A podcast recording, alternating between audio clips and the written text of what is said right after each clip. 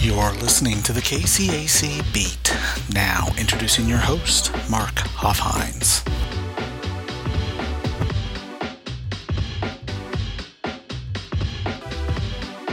Welcome to another edition of the KCAC Beat. I am Mark Hoffhines. I'm the Assistant Commissioner for Sports Information and Communications for the conference. In this episode, we'll take a look at some news and notes from around the KCAC. Uh, so it'll be a shorter one. We're just now coming off the holiday break. There wasn't a ton of action over uh, that couple weeks between Christmas and New Year's. Um, we did record a couple episodes in that time frame. So uh, the only real news stories since the last time we recorded last Tuesday was that uh, new NAIA men's and women's wrestling coaches polls came out on Thursday, the 29th.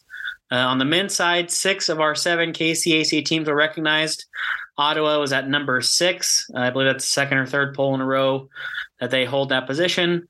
And then St. Mary, Avila, Oklahoma Wesleyan, York, and Friends were all part of the receiving votes category. On the women's side, all nine of our KCAC women's wrestling teams were recognized. Uh, Doane, who is a per sport member in women's wrestling, was the highest ranked KCAC team at number 17.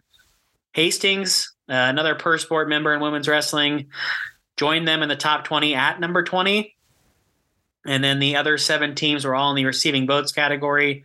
That includes uh, Jamestown, which is a per sport member, Midland, who's a per sport member, Friends, Ottawa, St. Mary, Avila, and York.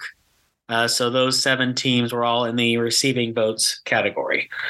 Uh, looking ahead at schedules for uh, some sports we may not have individual podcasts for, there is some action this week in men's wrestling, women's wrestling uh, swimming and diving on both the men's and women's side, and then men's indoor track and field.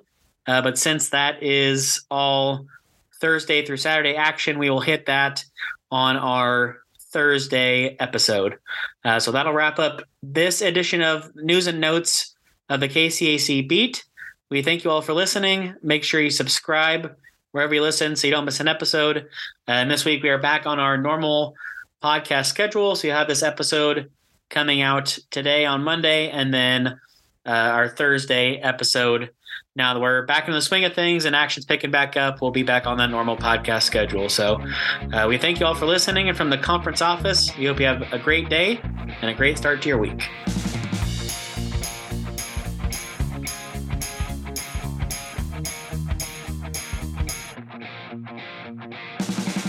You've been listening to the KCAC Beat. For more information on the KCAC, go to www.kcacsports.com.